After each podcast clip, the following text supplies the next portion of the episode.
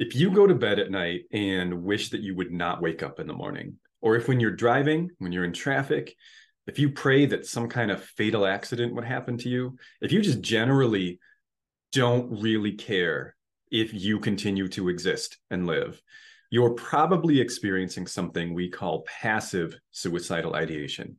As you can guess by the name, passive suicidal ideation is a form of suicidal thinking in which you are not going to do anything intentionally to end your own life, but you kind of wish something would happen to you. You're ready for something to put you out of your misery. You're suffering and you just want to be done.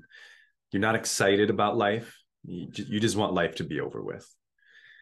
There are a few things that I want you to know about passive suicidal ideation because it's a very common, very important, and unfortunately very misunderstood symptom. And you might be surprised that I call it a symptom. I'll get back to that in a little bit. But I did a video about passive suicidal ideation a few months ago. Um, and especially on TikTok, it was by far the most popular piece of content I've ever created. It had over 10 million views, I think like 40,000 comments. I mean, I, I completely lost track of it.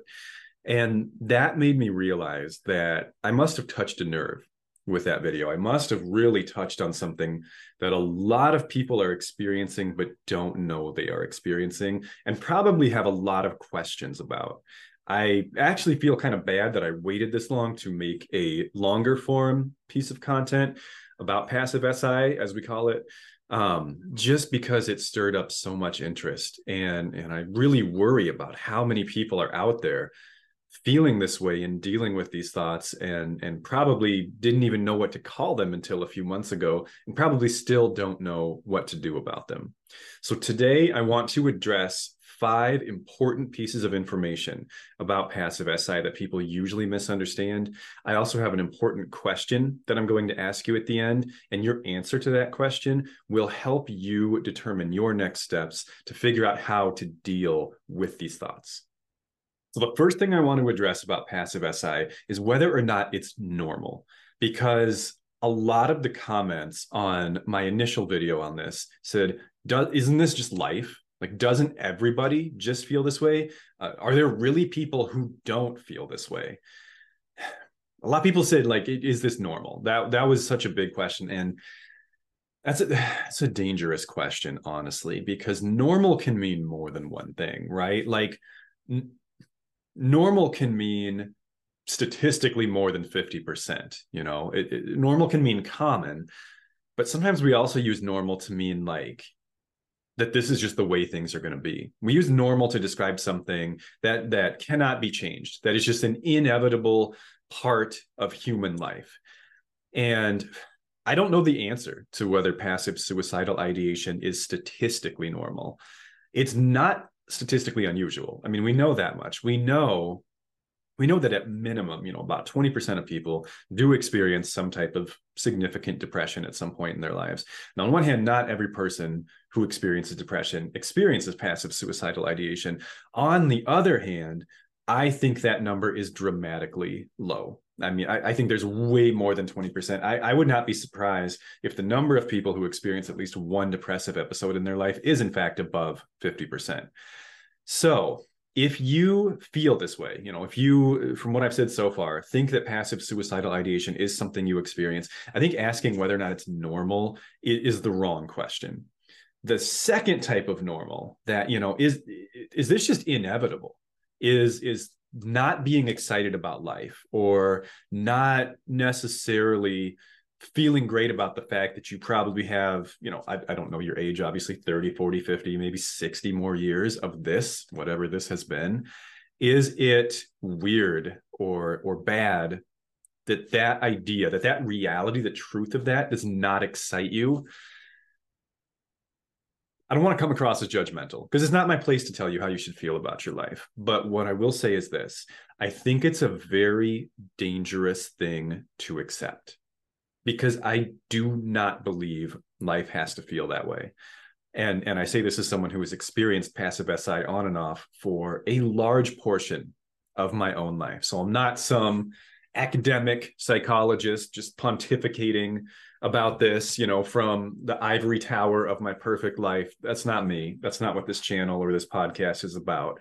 Um, so this is something I have dealt with, and and you know, it's a little presumptuous, I guess, to assume that it's the same feeling for every person. But I, I know what this feels like. I also know what it feels like to not have it, and there were reasons that I was feeling that way. That we'll get to that at the end when we get to my question, my question for you that I want you to answer. But I don't believe that passive suicidal ideation is normal from the perspective of it's just this inevitable feeling that we're all going to have like basically you know everyone's life kind of sucks and there's no way that's ever not going to be true and we should all just buckle up and just accept the fact that most of life is going to be miserable. I think that is a complete load of crap. I'm not on board with that idea, but I know that it can be like that. So that's my very long winded answer to question number one Is it normal? Question number two Is it an indicator of severity? Because we also have, of course, active suicidal ideation. Now, active suicidal ideation is when a person is actually planning or maybe even taking steps toward ending their own life. Now, obviously, that is a very different situation. In general, though, whether a person is experiencing passive or active suicidal ideation is not a great indicator of the severity of their depression. The tendency to go from passive to active, like which way you lean more, often has more to do with some underlying personality traits than it does with the severity of your depression. Um, and full disclosure, I'm basing a lot of this information on the work of Dr. Thomas Joiner at Florida State University and his interpersonal theory of suicide, which, if this is a topic that interests you at all, he's the guy. He's the guy to listen to. Check out his work. 10 out of 10, you will learn a lot he posits through a lot of research that he's done that people who get more into active suicidal ideation are just different types of people than the people who spend more time in passive suicidal ideation. There are personality differences in these two groups of people, mainly things like capacity for violence. So, uh, suicide or attempted suicide is a very violent act. And some people simply do not have the stomach for that type of action. It doesn't mean that their depression is not as bad. It's it's a line that not everybody is willing to cross. Uh, personally, I'm thankful for that. But some people just cannot make themselves engage in acts like that, and it just is this. It just is this threshold that they have inside of them. Another big factor is whether or not a person believes that they are a burden on others. In other words, if you feel like your existence generally makes things worse for people around you, that puts you at greater risk for being more of um, an active suicidal ideation thinker. If you don't necessarily feel that way and you still believe that you have some value or some connection or some importance to other people, that tends to put you more in passive territory.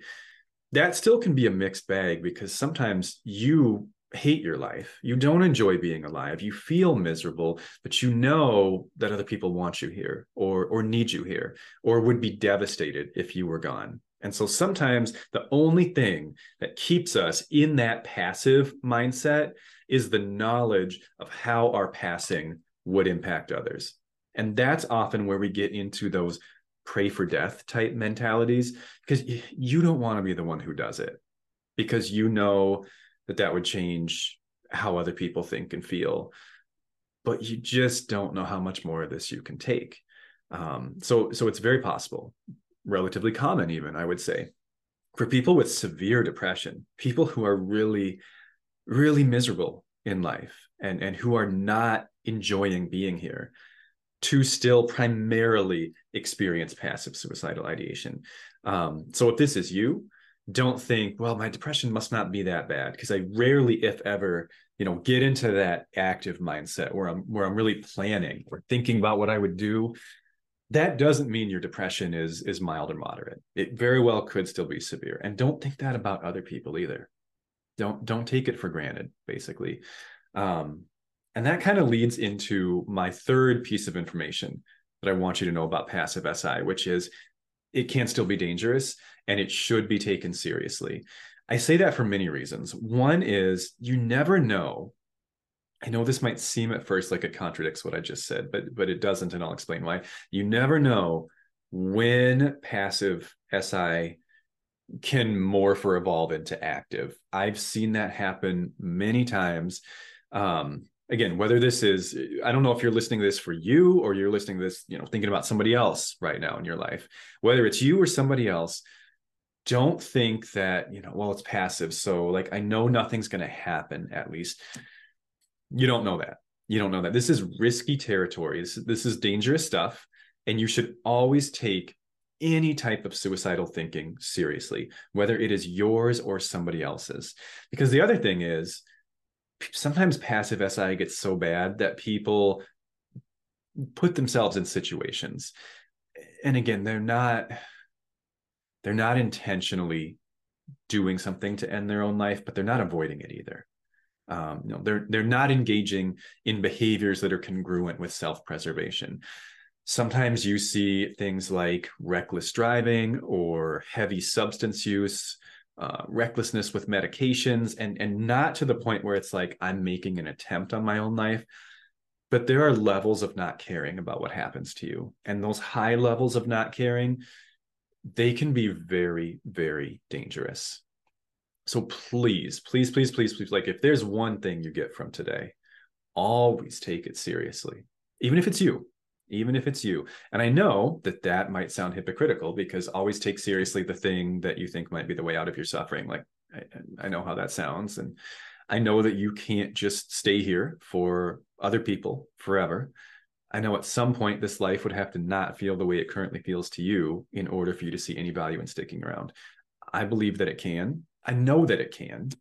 I'm not going to bang that drum too hard today, but I, have been there. Okay. And I know that it can change unless something permanent happens and then it won't. And who knows what the next step is after that. So please please please please please take it seriously. The fourth thing i want you to know is that there is a difference between passive suicidal ideation and intrusive thoughts about death. Let me explain that because it may not sound different an intrusive thought is an idea or an image or a concept that will pop into your mind somewhat frequently and and you're not intentionally thinking about this thing. Like you're just going about your day taking care of your business and all of a sudden your brain just boom death right? Or it could be anything. It's in this example it's death. So if you're i'll go back to the driving example. If you're driving and and you're like on a on a heightened what on earth am I trying to say? If you're driving up high, you know what I mean, right? Like like on a on an on ramp or an off ramp or something, and you you know you kind of look out your side window and you're like, that's a good thirty feet down there. You know, if I if I slipped off this road right now, I'd be in for a bit of an adventure, and and that could that could end very badly for me if if an like a, a, flash of you like driving off that cliff just pops in your mind and it freaks you out and you're like oh my gosh and you grip the wheel tighter and you pay really close attention to what you're doing that's not passive suicidal ideation. That's an intrusive thought.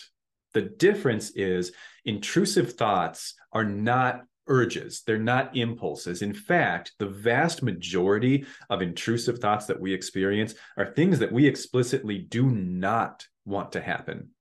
There are things that disturb us or freak us out, and they're things that we're trying to stay away from.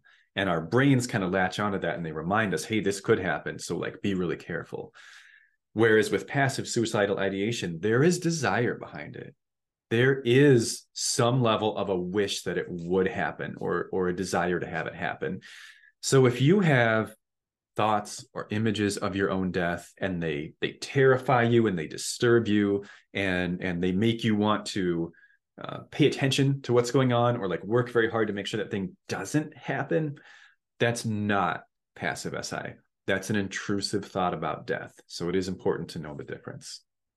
The last thing that i want you to know about passive si and this will lead into the question that i've been teasing this whole time is that in most cases it is treatable Now, it's not directly treatable. There's not like a therapeutic protocol or a medication for passive SI, but the vast majority of passive SI comes from depression or some type of mood disorder. It comes from depressive episodes, I should say. We can have depressive episodes for many reasons, of course major depressive disorder, bipolar disorder, schizoaffective disorder, just to name a few.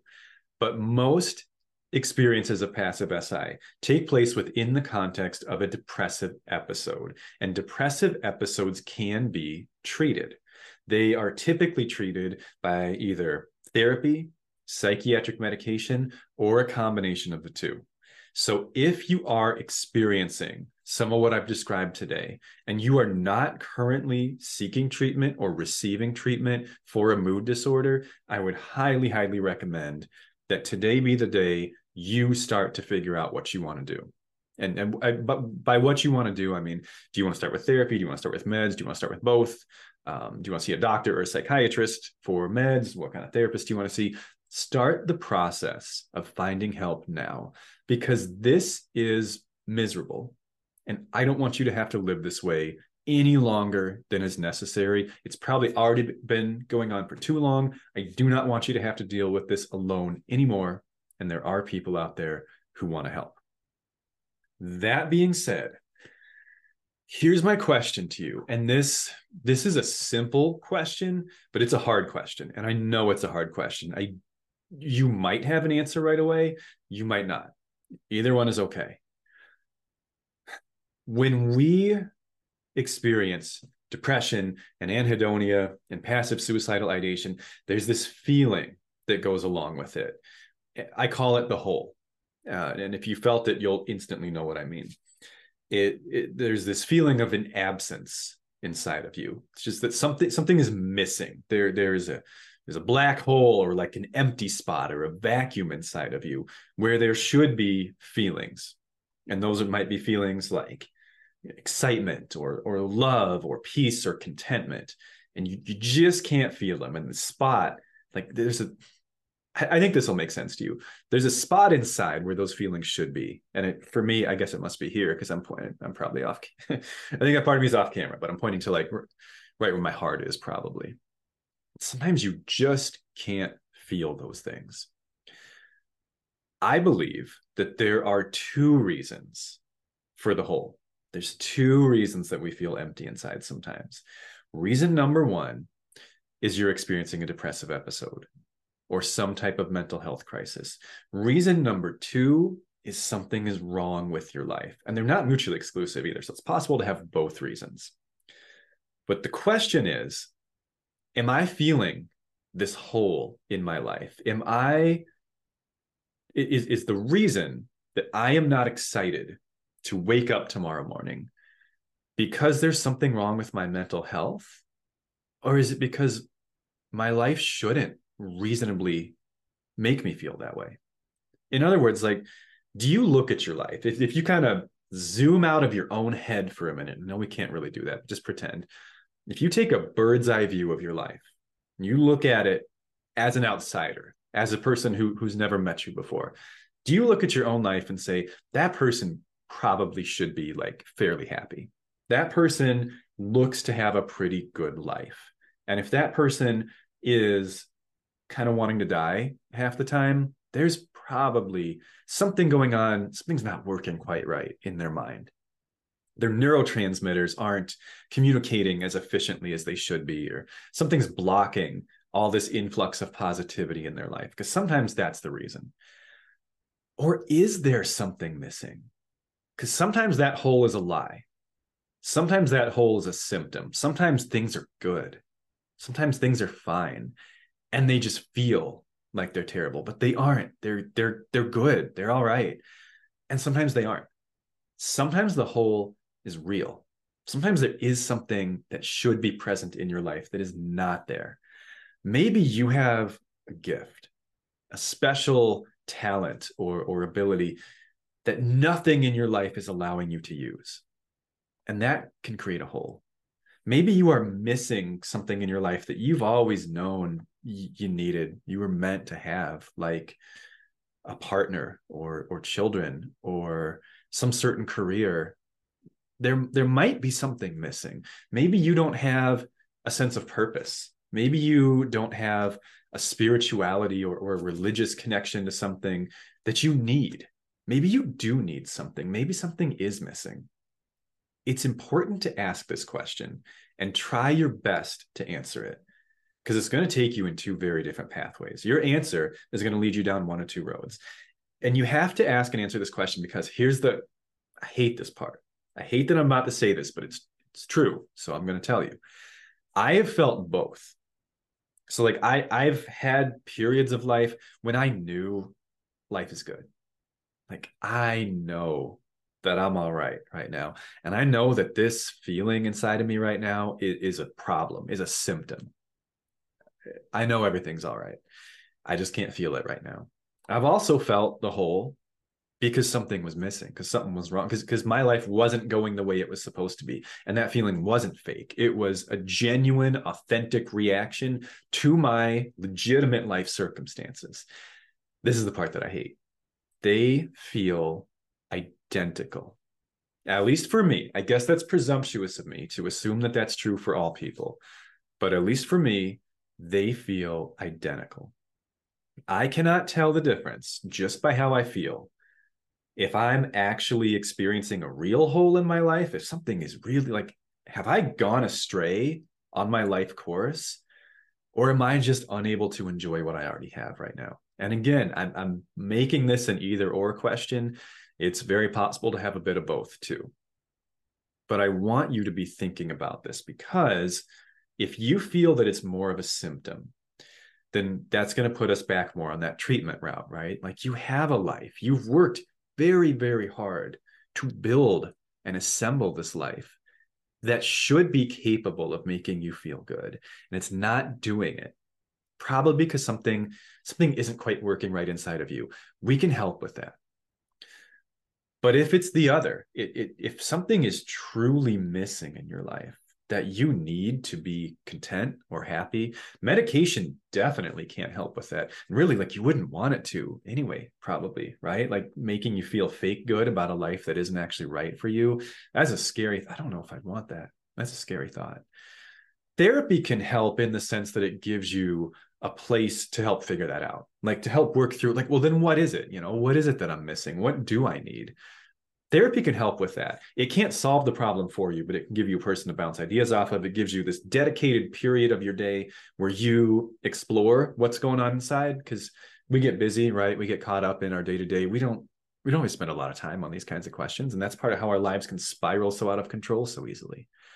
So I want to make sure that you really think about this because if you feel strongly that it's one or the other, then that tells you a little bit about where you need to go from here. Now, unfortunately, you know, if you do realize, I think something actually is missing from my life, obviously I cannot tell you what that is. The only person who's ever going to be able to figure that out for sure is you. Now, I do want you to have help in that process. I do still recommend that you go to therapy in that scenario as well. But please know that ultimately, the only person who's going to be capable of unraveling that web is you. But there's nothing wrong with getting some help in doing so, some support, some structure, et cetera, et cetera, et cetera. So I hope you know more now about passive SI than you did heading into this video or this podcast episode, however you're choosing to listen to. Um, it, I left the word it out of that sentence. Important, important word there. If you did get some good value out of this, all I ask is that you show me some support in some way or another. You can do that by subscribing. You can do it by leaving a review. You can do this by sharing it with somebody who you think would benefit from this message. All I want is for this to get out to people who need it. So if you can help me do that, you have more than paid me back for the time and effort I put into this. Thank you so much for being here, and I will see you next time. Take care.